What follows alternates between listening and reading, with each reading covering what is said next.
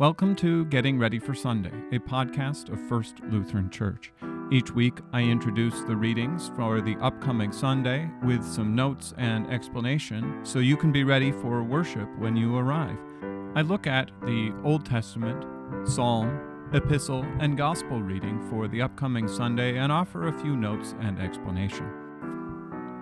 The Old Testament reading for Sunday, December 17th, comes from Isaiah chapter 61, verses 1 through 4, and then verses 8 through 11. The Spirit of the Lord God is upon me, because the Lord has anointed me to bring good news to the poor. He has sent me to bind up the brokenhearted, to proclaim liberty to the captives, and the opening of the prison to those who are bound, to proclaim the year of the Lord's favor, and the day of vengeance of our God, to comfort all who mourn to grant those who mourn in Zion, to give them a beautiful headdress instead of ashes, the oil of gladness instead of mourning, the garment of praise instead of a faint spirit, that they may be called oaks of righteousness, the planting of the Lord, that he may be glorified.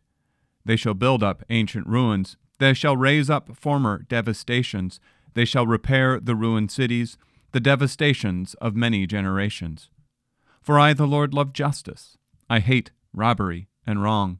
I will faithfully give them their recompense, and I will make an everlasting covenant with them. Their offspring shall be known among the nations, and their descendants in the midst of the peoples. All who see them shall acknowledge them, that they are an offspring of the Lord has blessed. I will greatly rejoice in the Lord. My soul shall exult in my God, for he has clothed me with the garments of salvation. He has covered me with the robe of righteousness, as a bridegroom decks himself like a priest with a beautiful headdress, and as the bride adorns herself with jewels. For as the earth brings forth its sprouts, and as a garden causes what is sown in it to sprout up, so the Lord God will cause righteousness and praise to sprout up before the nations. Here ends the reading. The first thing we should consider when we think about this passage is the position of what this might mean for the people of Israel who would hear it. Isaiah is talking about how God has anointed him, the prophet, to bring good news to the people who were punished during the unfaithfulness that Israel experienced. God's people were turning away from him. They turned to false gods. They turned to go after Assyria and other gods and all sorts of things. And because of that, God was going to send in Babylon to destroy the city, uh, end the, them as a nation. And now Isaiah is saying that there is a, a piece of good news that goes out to the broken, to the poor, to the brokenhearted, to the captives. And it says to proclaim the year of the Lord's favor and the day of vengeance of our God, to comfort all who mourn, and to grant those who mourn in Zion to give them a beautiful headdress instead of ashes. And what we see with the prophet Jeremiah and all of the terrible things that happened to Jerusalem was definitely a time of ashes and a time of mourning for God's people. The death and destruction that Babylon would have brought in, the bad guys tearing down God's temple, would certainly brought mourning, and that's what the book of Lamentations is all about.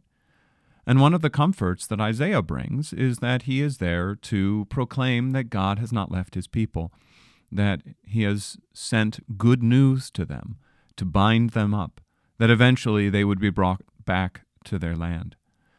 But more than that, Isaiah is pointing us to something deeper, something beyond what would just would happen with God's people going to Babylon and then returning.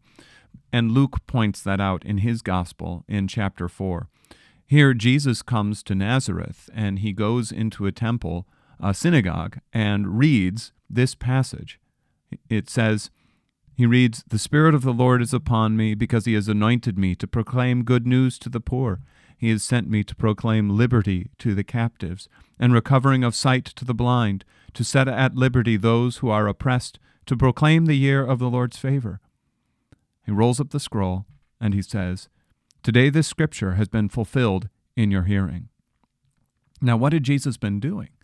Jesus had gone around in all of Galilee and proclaimed the kingdom of God.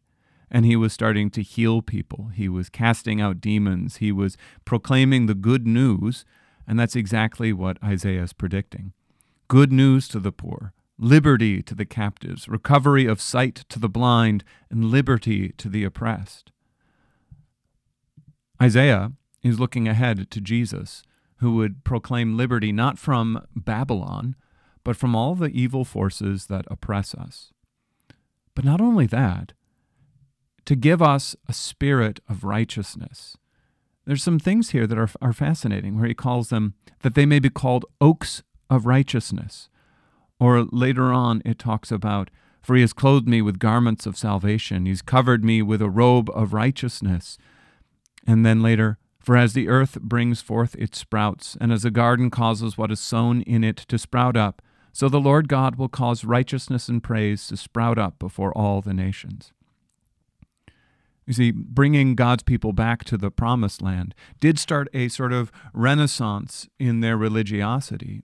When they came back, they were far more dedicated to God and His law, and yet, even in that, they were still unrighteous. And that's the same thing for us, right?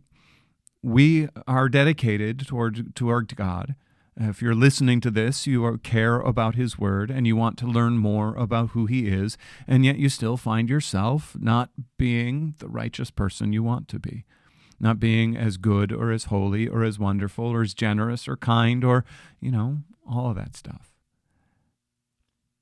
And what we have is Jesus coming to us to be our righteousness. And in Him, when you're brought into Him through baptism or through faith or by being a part of Him, the righteousness that He gives us sprouts up within us and changes us.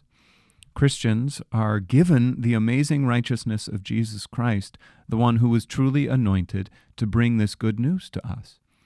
And we know that while we struggle with Christ's righteousness causing us want to be good and holy, and then our sin causing us to want to turn against it, we are waiting for a day when all the righteousness will be made visible, when Jesus will bring in us to fruition his perfect righteousness, so that we can serve him in everlasting righteousness, innocence, and blessedness, as Luther says in his explanation to the second article of the Apostles' Creed.